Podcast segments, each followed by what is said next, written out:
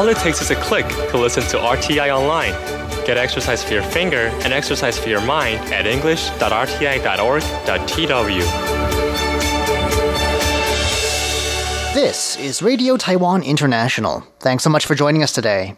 Later this hour, we'll take you over to Lights Camera Asia and In the Spotlight. But first, we kick off today's program with Here in Taiwan.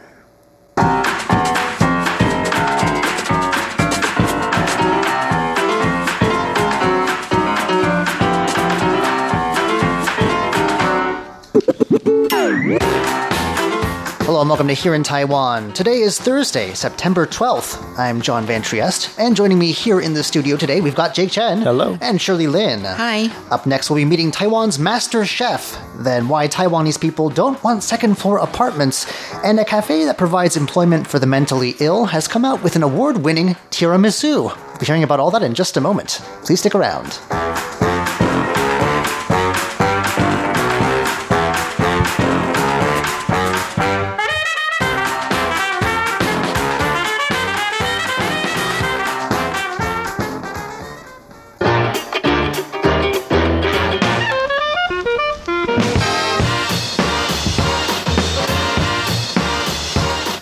Taiwan is certainly proud of its culinary prowess, uh, and uh, it's being recognized internationally, it sounds like.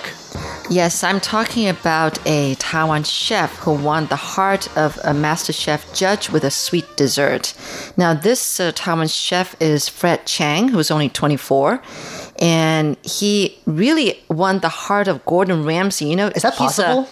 I know. Is it poss- Is it possible? because he's a tough chef, you know. Well, he's known for being harsh on television. Oh, right? very, very. Yeah, he hardly smiles. But anyway, um, you know, um, basically, Gordon took, I mean, ate the whole dessert, which was a delicate chocolate dessert, and even licked up the plate afterwards. Really? Yes. And he said that, and even said to, um, you know, Fred Chang that this was one of the best desserts he's ever tasted on the contest. Hmm. And we're talking about the Master Chef, which is uh, an American competitive cooking reality show. It's shown on TV here too. It is. I don't think I um, saw that episode, but I know. Well, it's um, this. We're talking about the tenth season of this show, and it's actually broadcast in town every Sunday night.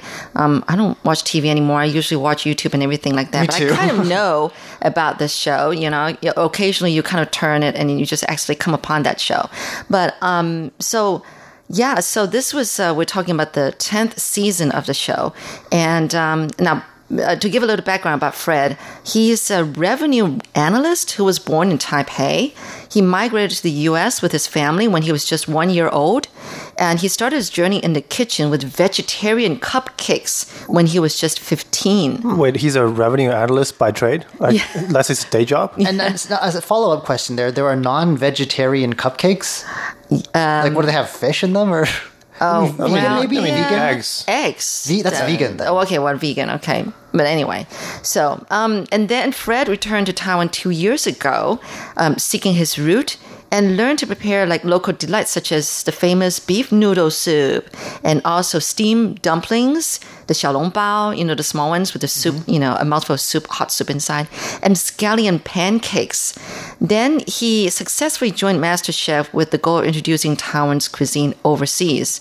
So he actually participated in um, in season eight and nine in the audition, that is, um, but failed to advance to the next round. So it, meant that he didn't have a chance to join the show, but he performed much better this season in season 10, which started airing in May. So he finished, he even finished in the top 10 in season 10. And so he wrote on his Instagram, he said, to think I would try out three seasons in a row and then finally make it to the MasterChef kitchen and the t- and you know to make it to top 10 at that. I'm so proud of myself for making it to this point and i'm a winner in my own eyes just for making the friends that i did along this journey. It has been a long three years from trying out as a college senior in boston for season 8 to season 9 to finally being a part of the amazing group of contestants i got to be a part of this year. And uh, he said the sky's the limit and never forget that. You could go from being a double reject from a show to making your dreams come true so that's what he wrote. I'm, he's just delighted. Well, to think that he's a really young guy, thin young guy, and but uh, on his way up to becoming a real gourmet, I suppose, Yeah. and chef. I wonder what are the uh, opportunities that uh, that are open to him after he's uh, awarded Yeah. uh, on the show. it uh, sounds impressive. yes.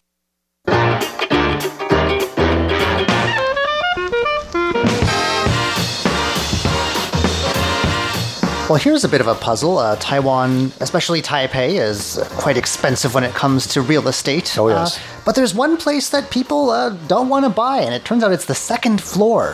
Why is that? You would think it would be the fourth floor because four is associated with death in Chinese speaking Chinese- culture. yeah. Right. Uh, but no, it's number two. Yeah, this one surprised me as well. So this started uh, as a question asked on a PTT, which is a local uh, online forum, and uh, hundreds of people poured in. And apparently, uh, um, the guy who posted the question, his father was uh, uh, persuaded by a lot of his friends and some of them who work in real estate industry to not buy a condo that he's eyeing on the second floor. Um, some of the question, uh, some of the uh, sort of the reasoning that he got from his father's friends and uh, by the following answer are pretty interesting. Well, the second floor sort of has the worst of everything. You don't have the convenience of living on the first floor, yet you don't have the view of the higher floors. You also need to suffer from a lot of mosquitoes, uh, rats in in, uh, in certain locations. Oh, Um, I have to say though, like I live above, uh, higher than the second floor, and mosquitoes are still a problem Yeah, higher I up. know. Uh, that doesn't Same stop here. at the second floor particularly. Right. And I think uh, having to, oh poor thing, having to walk, walk down a whole flight of stairs to get to, you Yeah. know, what's on Yeah. not terrible, not terribly convincing so far. But okay, go ahead. Right. Uh, and this is where uh, we get some, I guess, insider informations. Uh, one person who claimed that he's a real estate agent uh, also chimed in on the post said, uh, well, uh, in the older buildings in Taiwan, when they build it, most of the pipes, sort of the um, the turning pipes? points, the water pipes, the turning points of water pipes are all built on the second floor. So that's where they're most likely to bust. So Really? uh, Really? That I had no idea. That is sort of one of the most uh, liked, what you call upvoted uh, answers uh, on that uh, forum. So I guess people know about this then. Uh, I guess people who work in real estate and construction know about this, uh, and uh, that's why uh, a lot, sort of, you know, people in his dad's circle uh, convince his dad not to do that. But uh, yeah, I guess that's one legitimate concern, right? I mean, if there's you know potential cracks and uh, bust uh, water pipes, that's uh, one place you don't want to uh, be in. So, yeah. Wow. You know, um, our colleague Leslie, Leslie Liao, um, I think He mon- lives on the second a month floor? ago. I'm not sure which floor he. No, I think he's on ask the him. third. He's on the third. Okay, well, we He's on the actually have to ask him because he's had major trouble with the place he's in. Yep. It's, Oh. it's Yeah. almost legendary house. I know. Much of a struggle his life is. What, uh, Yeah, because um, a month ago we had an earthquake and then um, the typhoon. I remember that. Yes. yes, and so um, one of the walls in his living room is like all Correct. N- well, not I, I I guess shifted probably, and that's why it caused like just you know um, rain pouring in uh, from the wall, Oh, kind yeah. of leaking, yeah, from the wall. And so, I think he's got workers, you know, trying to get rid of that wall, um, um, redo that wall. And when they did, when they first kind of like hacked into it, um, there was all these termites.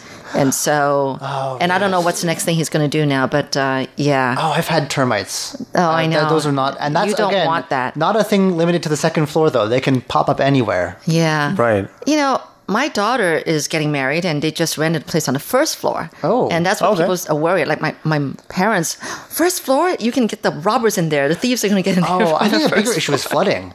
Because Right. Flooding. Taiwan- When there's Taiwan- heavy rain. Oh, especially yeah, you're right. around my neighborhood, uh, the the storm drains Oh, no. can only take so much, and they're frequently overwhelmed. I've, there's never been a couple times where the little road outside has become sort of a, a stream, oh, no. which is much less pleasant when it's like it sounds. I know.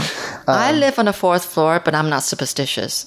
Okay. Oh, okay. It was, a- and actually, Oh, so um, do I, actually. It was heard call. that um, the fourth floor apartment are usually a little cheaper Yeah. because of that. don't- People don't know, wanna- yeah. associated with death. Yeah. Some, I, not a lot, but some buildings even skip it altogether. Oh Just yeah. from the third to the fifth floor. Yeah, Oh, the like the- elevator. they like- skipped the fourth. Like the 13th floor in the west.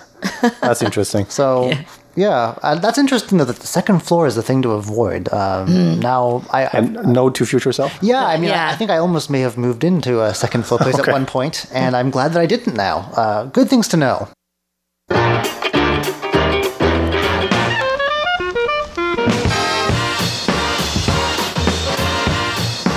If you guys are inside the Shandao Temple station of our metro anytime soon, uh, be sure to check this place out. Uh, it's a cafe that employs people with mental illnesses, and it's selling an award winning tiramisu for the Mid Autumn Festival, which is tomorrow. So I guess uh, it'll probably be sold out, but you can go check out and see if uh, there's still a shot that there'll be some left around. Um, it's called Easy Coffee, and it's what's being described in this article as a sheltered workshop. And uh, it doesn't really explain what they mean by that, but I think it's uh, sort of uh, a bit more flexible than your average working place, is probably a good way of describing it. Most of the staff there uh, either have schizophrenia, depression, obsessive compulsive disorder or bipolar disorder. And uh, so it's giving them a place to work and, and actually, in, in a lot of places, to make some very good progress, uh, to grow uh, as people and uh, to overcome obstacles. By interacting with people? Not just that, but I think uh, it gives people a bit of confidence that they may otherwise lack. And there's some stories. We'll hear about that in a second. But first, let's talk about the menu. Oh, it's exciting. This year, of course, there's Boon Moon Cakes. That is the snack du jour. The de facto, the uh, something you must have on the go-to, the- yeah. when it is the Mid Autumn Festival, like it will be tomorrow. Um, that's the traditional thing to do, and they've got traditional egg yolk and mung bean moon cakes on offer. But also, they've got honey flavored cake, cheesecake, and tiramisu. That's what they're serving up uh, tomorrow. And um, the tiramisu, it says, is made with a combination of fair trade and local ingredients. So um, I don't know where you get the ingredients from tiramisu, like locally sourced in Taiwan, but because a lot of our dairy is imported. I know. Um, anyway, they found some some way of doing that, and um, it's been it's award winning because it was voted the best creative cuisine. Uh, that's a category in the Fair Trade Taiwan's annual festival just this year. So it's just gaining recognition now. I'm sure next year they'll probably raise the prices a lot. Right. a lot of the cafe's employees are, uh, to, to the way they put it in this article, is easily distracted because of their condition, and uh, even something like the weather outside can have a significant uh, impact on how their their work performance. And uh, in the past, some have had uh, anxiety. Uh, or even cried at work just because of the pressure of just being there, I guess. And others, even something like making a sandwich, took a very long time to To complete. to, to master or to get up the energy to do, I guess. If you have very serious depression, doing anything can feel like a real. You've got you're dragging weights around. yeah, I've heard people literally have trouble getting out of bed. Right, like physically, it's difficult. Um, but uh, while some want to escape or resist, they, they're not very happy about being there. I guess uh, one of them. So once they start getting like pretty good at what they're doing, uh, it looks like uh, the manager there says that you can always see joy in their hearts, and they smile actually in a lot of cases. Good to see. Um, and through baking and packaging, they learn to uh, be introspective. I guess it's a meditative practice. And also, they, they, they gain confidence and a sense of accomplishment. And the, the owner talks about an employee who was sort of sheltered by their family, uh, given their condition, and uh, just sort of felt that their mother or maybe uh, an older brother or someone would always be there to, to look after her anyway. So there was no need to really uh, put an effort into working and trying to maybe uh, you know make some progress. But eventually, uh, after about a few years, they started uh, to ask if they could take care of their own like bank passbook. And uh, it's small things like that show that there's a growing independence that, that, that they build up over time. And uh, Yeah. some people, I think, uh, are actually pretty happy uh, working there. So it's a. Uh, I don't know exactly what the employment situation is, uh, but it sounds like it's a good place. I mean, there's a lot of people who maybe need special conditions. It's nice to know that there's at least one place, workplace, where they can find some accommodation. Right. I think workplaces like this is, is probably a long term, a more sustainable environment for them than a shelter, Mm-hmm. right? Because they need more than just care. They need to have something to do to, to, to gain confidence and feel somewhat Right. capable and independent. It seems like some of the cases may be a bit more serious. Uh, so, like I said, uh, maybe not uh, uh, your average case of depression. Um, So it's uh, definitely a, a place where there's a lot of maybe people who need uh, attention paid to, to be sensitive, I guess, and that's not something you're going to find most places. It's good to know there's a place where they can, you know, work and and uh, you know find some sense of uh, accomplishment. Definitely.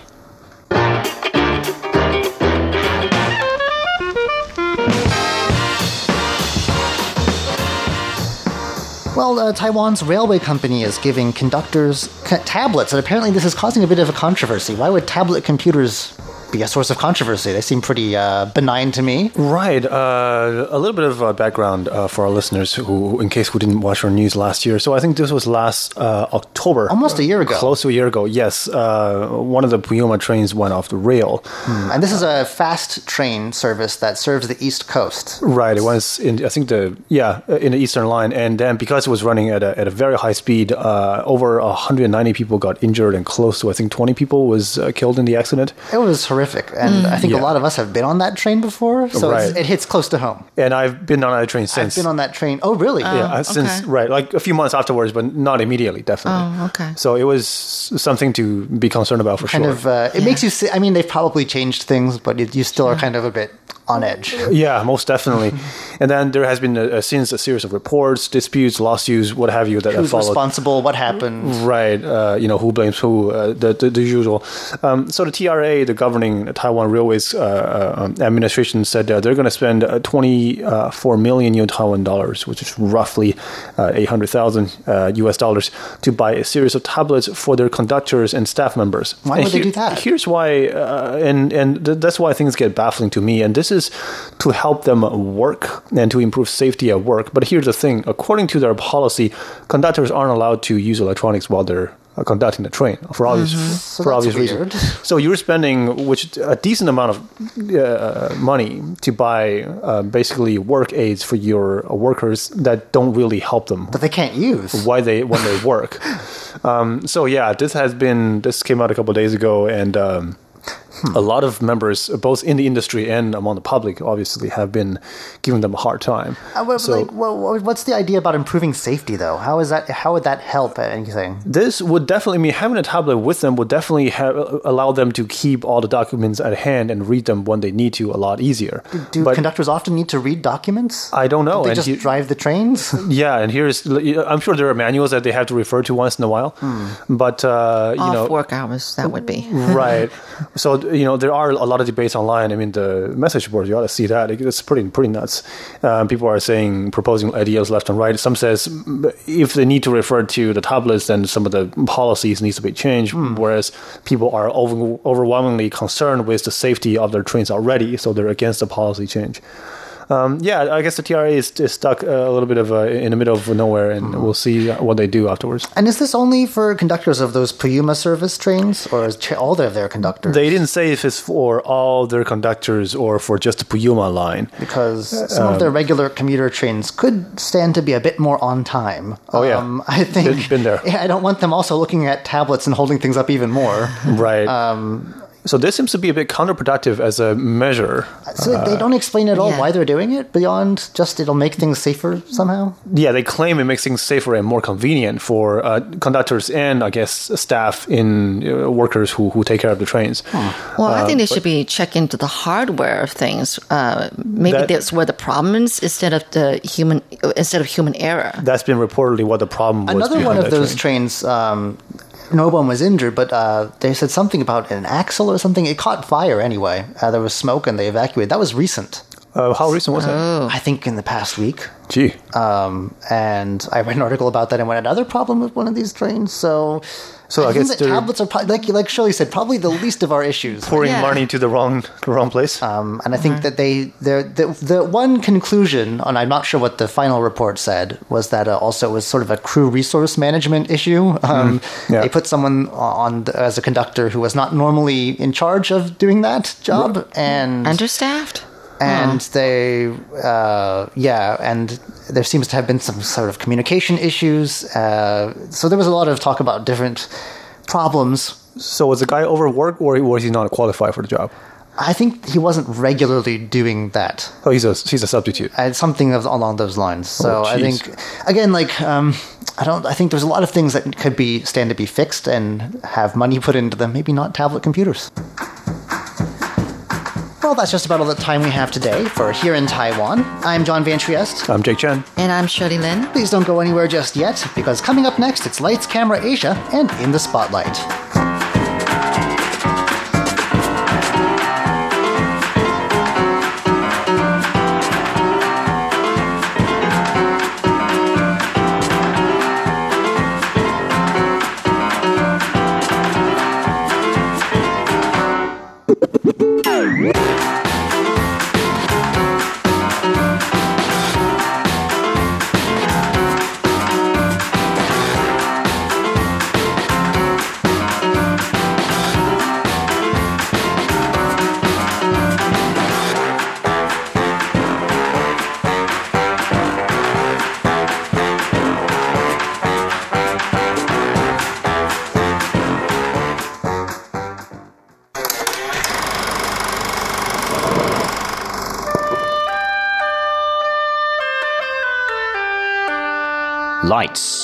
Camera, Asia. A look at Asian culture and history through the lens of cinema.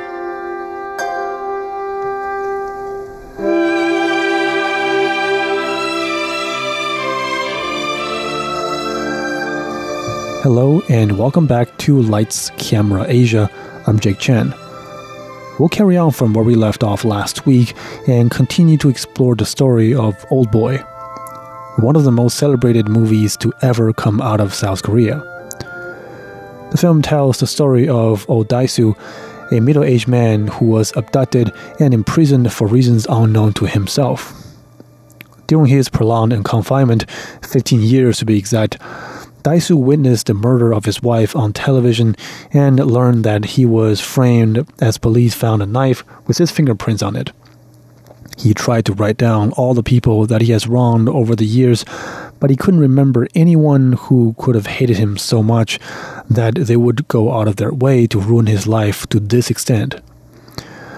One day, out of the blue, Dae-soo was freed, and someone gassed him and put him inside a suitcase on top of a building and gave him a large sum of cash and a mobile phone.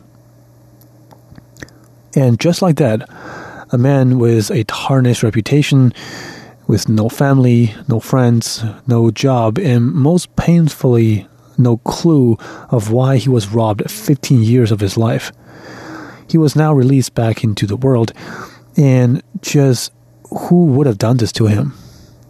Well, no one wants to find out about this more than Dae-soo himself, so let's follow him along on his journey.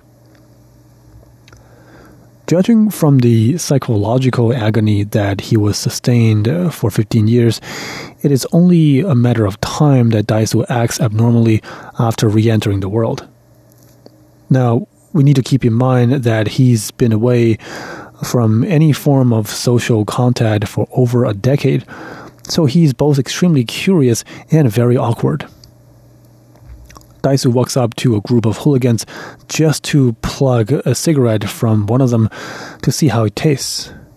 A scuffle ensued, and Dae-soo proceeds to beat all of them. After all, he spent the 15 years doing not much else but reflecting on his sins and working out physically.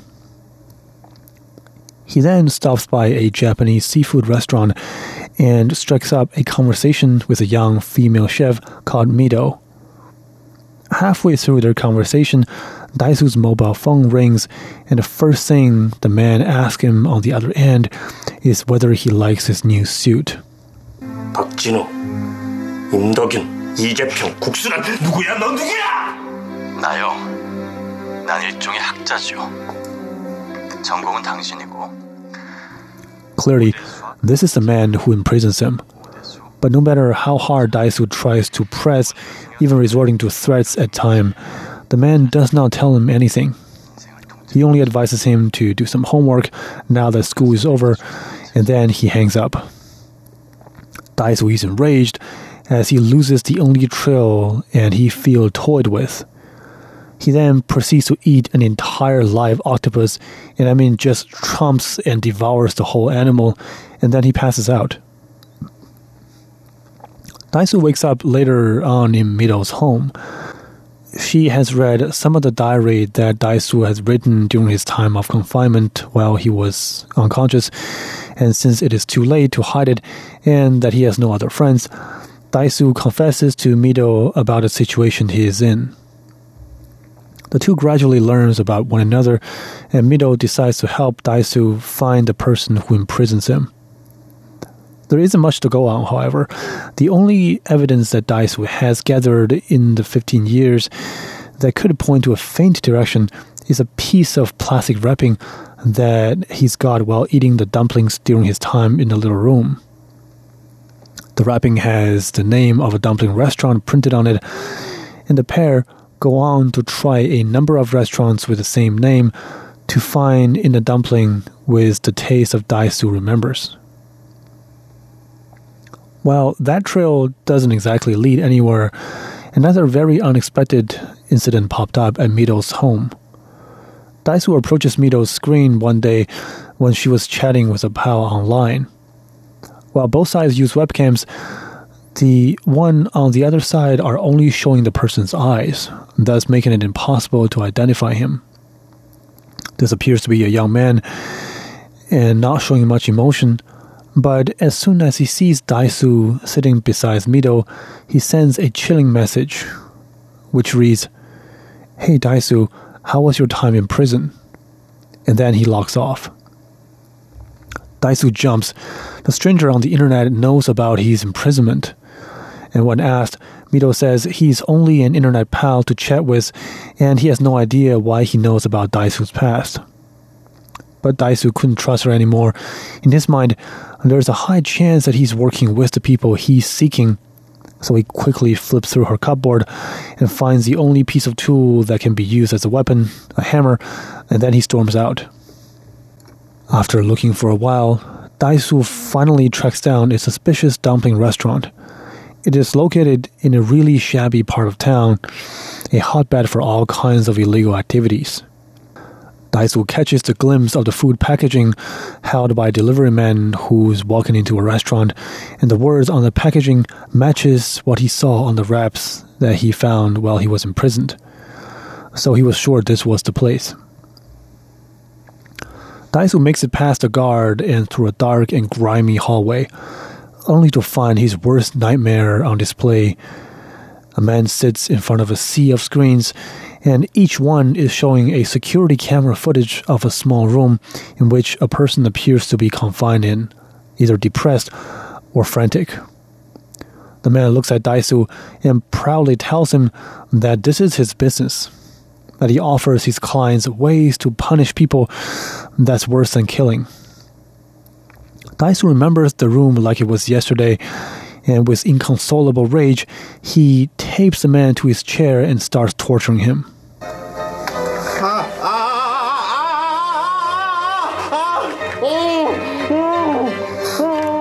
I'll spare you the bloody details, and let's just say he uses hammer on him. He wants the name of the person who hired this man to imprison him for 15 years, and while he didn't get it, he got the name of the mastermind's company. Dae-soo then fights through a group of hooligans to make his way out of the building, but just when he was too blooded and almost fainted, a man shows up and grabs a hold of him and helps him get onto a cab.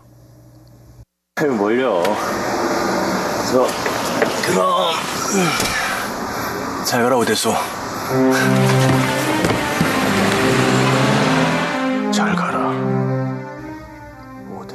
Again, just before Dae-soo sets off, the man reveals his face below the brim of his head, calls Dae-soo's name, and tells him to take care of himself. Dae-soo seems to constantly nips onto the carrot that someone dangles in front of him, but he can't quite get to the person. Later on, the man calls him again on his phone and brings him to an old apartment building right across from that of Mido. Dae-soo rushes to the place and finally stands face to face with the mysterious figure. 안 돼요. 스스로 알아내야죠. 아 게임인데. The man introduces himself as Lee Woo-jin, and the henchman standing by him was the mysterious figure greeting Dae-soo over the webcam earlier. Lee Woo-jin appears to be well off and middle aged. As soon as Dae-soo tries to pounce on him, Lee rips his shirt open and reveals a hideous long scar with many stitching marks. He then holds up a remote control device and tells Dae-soo that he will turn off the pacemaker for his heart if Dae-soo dares to hurt or torture him, and this way he will never get the answer Lee then points to the window across the street to Mido's apartment and tells Dae-soo that he better hurry over since something might be going on on the other side. By the time he rushes over, Dae-soo finds a group of hooligans he beat down earlier now ganging up on Mido and holding her hostage. He charges in but was quickly outnumbered, and just when the group is ready to dish back the damage that Dae-soo had dealt to them earlier, Lee makes a phone call and someone brings over a case of cash. The group leaves just like that. Freed from extreme fear and probably filled with gratitude, Mido and Dae-soo's relationship turns physical. But It is as if the twists and turns weren't odd enough in the last few moments, things just got downright bizarre at this point. Sleeping gas is pumped into Mido's room, knocking both unconscious as they are asleep. At this point, Lee Woo-jin and his henchman walks in with gas masks on, and the pair just stare at Dae-soo and Mi-do in their half-naked state. And they just stand there for a few moments.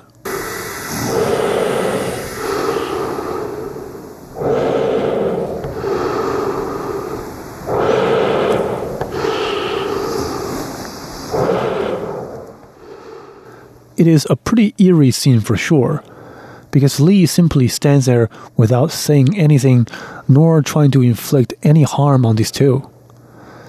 This raises the question over and over again in the audience head.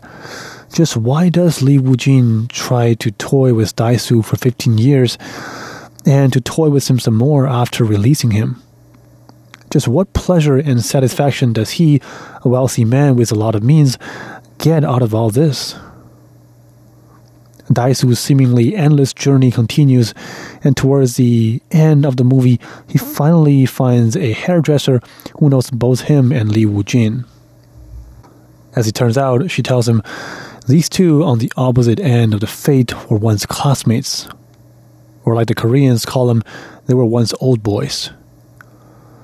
Dae-soo is finally heading closer to the bottom of the issues. And next week, we'll reveal the ending of the movie, and it goes without saying that there are going to be some major spoilers ahead. So, for those of you who haven't watched the movie, please do so as quickly as possible because it really is one of the best movies that I've seen. And as movie lovers, you will absolutely need to witness the ending on your own first.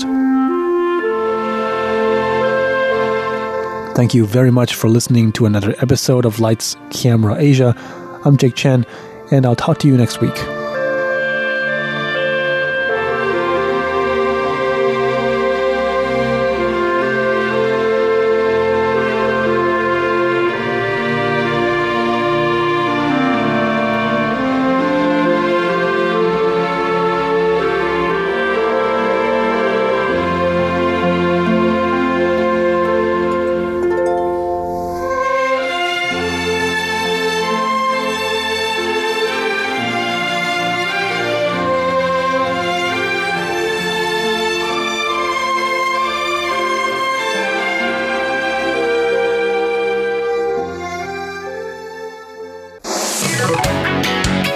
Ladies and gentlemen, here's Shirley Lin with In the Spotlight.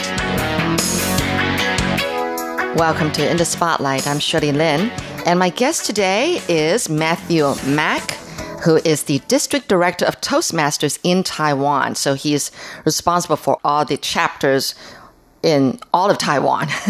That's a very big job. Anyway, and actually, Matthew is the youngest director uh, for Toastmasters in Taiwan since you know since Toastmaster came to Taiwan 60 years ago, and um, he only joined Toastmasters uh, since November 2015. And I thought that for him to be a big director like that, he probably had been in Toastmasters for like years and years and years. But anyway, let's welcome Matthew. Hi, Matthew. Hi, Shirley. Yeah. Um, your background is actually your mom's Taiwanese. Yes. But your dad is Cantonese. Right. Ah, so that's why that kind of last name, M A K, Mak. Yes, I think it's not a common last name to see in Taiwan. It I usually isn't. have to explain myself, like my last name, especially to Chinese. Yeah, I know. Because it's actually the character for wheat. Right. It's also the character that starts McDonald's. Okay, that's a good way of introducing yourself. All right. So anyway, um, you were born here? no, I was actually born in San Francisco, California, in the USA. Oh, okay. And when have you been, uh, since you've been back in Taiwan? Since 2015? No, I actually no. came back in 2011, right after I graduated from college. Oh, okay. So your parents are here too? No, my parents are actually both back in San Francisco. I'm here living with my relatives. Why Taiwan? Well, of course, because of your mom? and you want to get to know her roots better? Well, actually, what happened was I got out of college, and I guess our graduating class just had a really hard time finding a job. It was oh. almost impossible. I had a friend who managed in, majored in business management, and he couldn't find a job, and he ended up being a barista at Starbucks just to start working and paying off his student loans. So I actually came back to Taiwan and I was on summer vacation and I was like, "Hey, why not? Let me go ahead and, you know, give a few resumes and see what happens. And then I flew back to San Francisco, not hearing anything because my summer vacation ended. And I was like, okay, I'll go back to the US and look for a job and try my best to do that. Got an email and Skype interview. And then they said, when can you come back? And it was literally a day that I was back in San Francisco. I turned around and hopped back on a plane and came back. To start working or for, Yeah, to start working. Oh my goodness! Wow. Yeah, the timing was just so perfect. I don't think I even unpacked my suitcase. That's amazing. What what job was that? I actually started out my career teaching children English Okay. because I thought children were adorable and cute. And no, I realized they're not exactly that. After teaching kids for quite a while, so now I actually teach online mostly. I teach adults. You mean now? Yeah, now I teach adults uh, Japanese and English online. And Japanese. Yes, Japanese. I actually majored in Japanese. That was one of my majors in college. And then on the side job, the part time job, I do interpreting and translating. You said Japanese was one of your majors. Yes. What was the other one? Yeah, so I'm one of the rare people that overachieve, as a lot of my friends would say. I actually have three majors in Okay. college. So I majored in Japanese, and I also had international relations, mm-hmm. and then also economics. Oh, um, same here. The last one, economics. Mine was economics and math. But okay, we're not going to talk about me. All right. you love interpreting, like interpretation and translation. Did you I- actually take courses on that? No, I actually did not. I kind of would have done, I guess, what you would call self teaching, or just, I just started doing translating first um, at home. A part of a translation agency, and then slowly it kind of branched out. And I actually got my first interpreting gig, I would say, uh, back in about 2012 for the Ministry of Foreign Affairs as an escort interpreter. Wow. Yeah, so that was How awesome. that was it was through a connection, a friend, because her sister worked um, at one of the agencies that were part of that, and ah. I had the wonderful honor and privilege to interpret for forty delegates from abroad. Whoa. Yeah. The first gig, and you were like, you know, standing up looking like a professional already. Well, I don't know if I sounded, but I mean, I tried my best to interpret and just make sure that they were comfortable because we visited a lot of different places um, because we were with uh, government officials. You we mean, were- you mean like touring around Taiwan? Yeah, they so you were- were actually sort of like a tour guide, a, a- a- Sort of. slash translator. yeah, that was my first gig. Okay. Uh, I suppose you did a lot of homework on that. Yeah, I did. I did. And I'm also currently still interpreting for the uh, Hsinchu uh, city government as well as the Taichung city government. Oh, okay. Yeah. All sorts of things. Whatever they need translated into English. Yeah, so, So- I would do translation at home, the documents. Oh, yeah, you can just do it from home, yeah. Right, or if they need interpreting service, I might go down. Oh, Yeah. I like your job. I don't know if you would like my job, Shirley. It's No, no, quite no. a busy. I, I, I take that back. I take that back. Actually, it's a nerve wracking job. oh, yes. Yeah. I mean, I, I do enjoy doing translation in my church, that is. Oh. But I'm so familiar with the church lingo and everything. It's like, you know, so to speak, piece of cake. But I've always wondered if I were to, you know, go into a different field, Oh. if I would have been able to do it so smoothly. Oh, If I'm thinking about whether I want to take that as a job only if I leave RTI. Oh, it is a pressure cooker sometimes right? you, we we I've definitely had situations where the information I got and I studied it thoroughly, and then the person who was talking Ah. decided to completely disregard whatever the information was and just go on a tangent Oh my and start goodness. talking about other stuff. But I have to interpret that because he's talking, and the other person needs to understand whatever he's saying. So it's really like a quick reflex thing. oh, yes. That's Oh, definitely yes. the case. Yeah, and then at the end of the day, you know, you're so drained from all your energy, you know. Yeah, Right? especially right. Sometimes I have to wake up early for these gigs, Oh. and then because I teach uh, at a cram school or language center, so usually our working hours are completely opposite of everybody else in the world. We work late at night, Oh my goodness. so we start at about. Sometimes I could start in the afternoon. Sometimes I start in the evening, and I work until usually around eleven p.m. Uh huh. Yeah, so I have a very interesting work hours. So it's usually not easy for me to go out with friends. My friends are like, "Hey, I'm off work now." I'm like, "Hey, guess what? I'm going to work now." so it's always a very interesting like a match. But as long as you enjoy your job, I uh, guess you Yeah. yeah, you're just gonna have to give or take in some way. Right. I think that's very important to enjoy what you do because that's what's going to motivate you to keep going. Because, like in Toastmasters, people wonder once you get to, for example, the district director or some leadership position in the organization, do you get paid? And I said, no. We're actually, this is really volunteer. We're volunteers and we're just passionate about what we do. We believe in what the organization has to offer. So, therefore, we go ahead and do it pretty much for free. Because otherwise, I was going to say it sounds like you m- more or less have three jobs, but the third one is out of your love for you know what the organization does. So and you're not getting paid. Right. I did not know that actually. Oh. I did Oh. not know that. But then you guys organize a lot of events, so you do get funding in some way. Well, actually, our funds come from some sponsorships. Usually, uh, for Mm, really? conferences, we go out and talk to companies and ask if they would like to sponsor the event. That's the job of a director like you. That would be the job of the conference committee. Oh, so we have okay. a conference committee. We have people in the committee who will do that. But of course, if you know I'm able to help, of course I will talk to organizations and agencies and companies as well. So they sponsor us, and in turn, we help kind of advertise them, and we put them in our conference brochure or conference manual. And usually, our conferences are one of the biggest in districts. Yeah. I've heard that usually we could number about 700 people hmm. so that's a big advertising opportunity for companies so they would sponsor us and on the other funds that we get are usually transacted from world headquarters which is located in denver colorado Oh, okay. so that's where that is. It's located in Colorado, and they would fund us because we get money from membership revenue. So to join Toastmasters, you have to pay Oh, okay. like yeah. you would pay for anything else. Okay. So you gain from the organization, so we pay, but it is definitely more affordable than language learning at some online institution or going abroad and stuff like that. You're listening to In the Spotlight with Shirley Lin.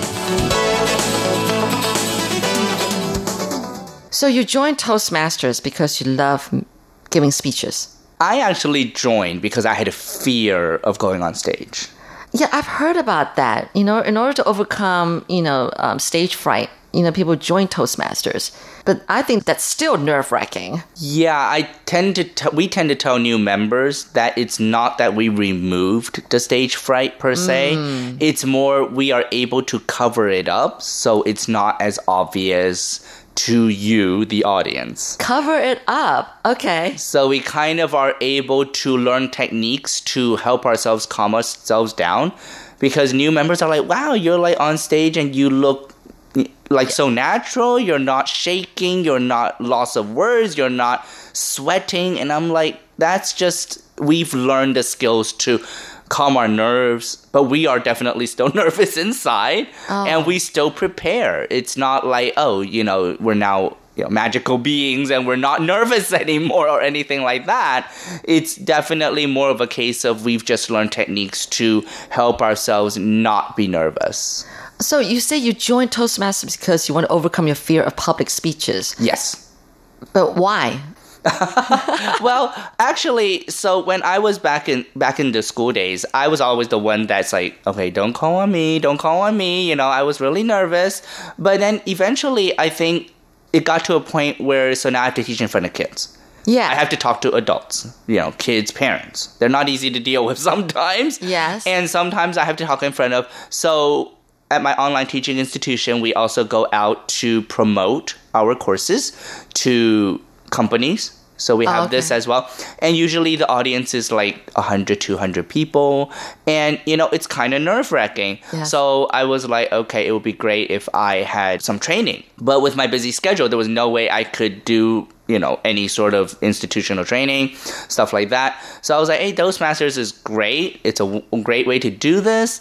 And so i joined it and i realized you know my first speech in toastmasters it was a four to six minute speech. I probably finished it in like two minutes You forgot your script.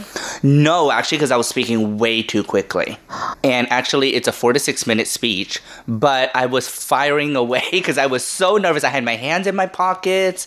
I was so nervous that I finished in two minutes. My evaluator, so in Toastmasters, we have these people who listen to your speeches and they give you some feedback, what you did well Sure. and what you can improve on. And he was like, wow, you were firing away like bullets. I could not really. He's a native speaker, so my interpreter for that speech was a native speaker. Uh-huh. But he was like, we have non native speaking Taiwanese people who English is not their first language, and they probably couldn't understand you. so that was one thing. And the other thing was, he gave some good feedback, which was wonderful. And he's one of my really good friends in Toastmasters now. He said, if you want to make some valid points and you want people to remember your message, then you have to remember to pause. It's Yeah. not just going through the speech like, bam, we're done. you know, I can get off stage now. Mission complete. It's not that. So, but he understands because when we, you're a native speaker, you don't realize how quickly you're speaking mm. because it's just so natural to you. And mm-hmm. I've gotten feedback from my friends that I'm a quick speaker, Yeah. even among native speakers. And I think I realized that because I'm an auditory learner, I'm not a visual learner. Oh. So I think that has something to deal with it.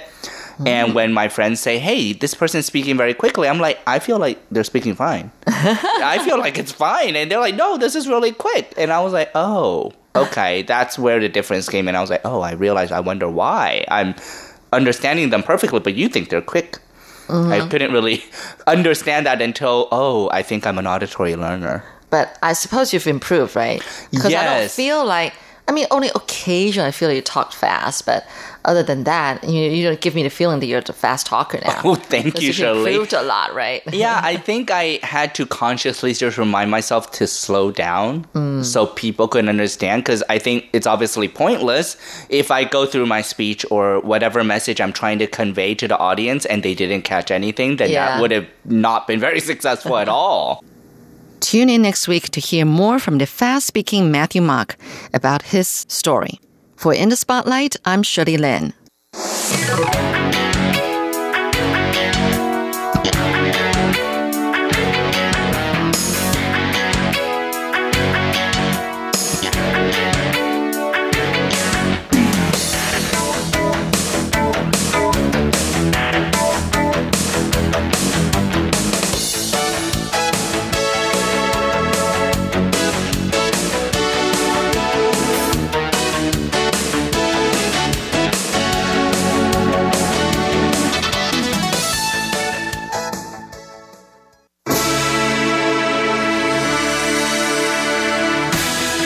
Thank you for listening to Radio Taiwan International, broadcasting from Taipei, Taiwan.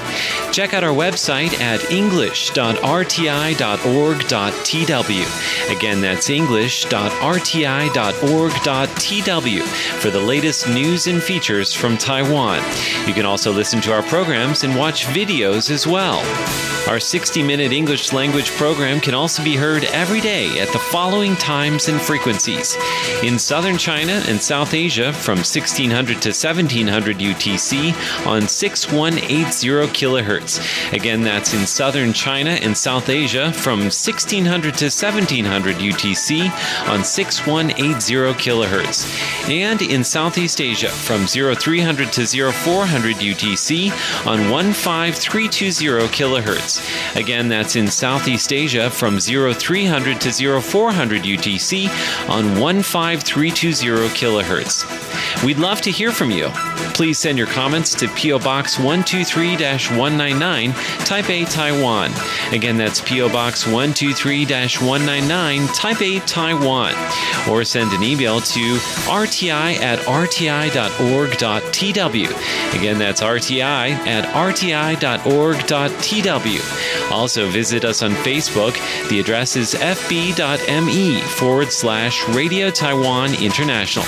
Once again, on Facebook, we're located at at fb.me forward slash Radio Taiwan International for videos, photos, and news of interest from Taiwan.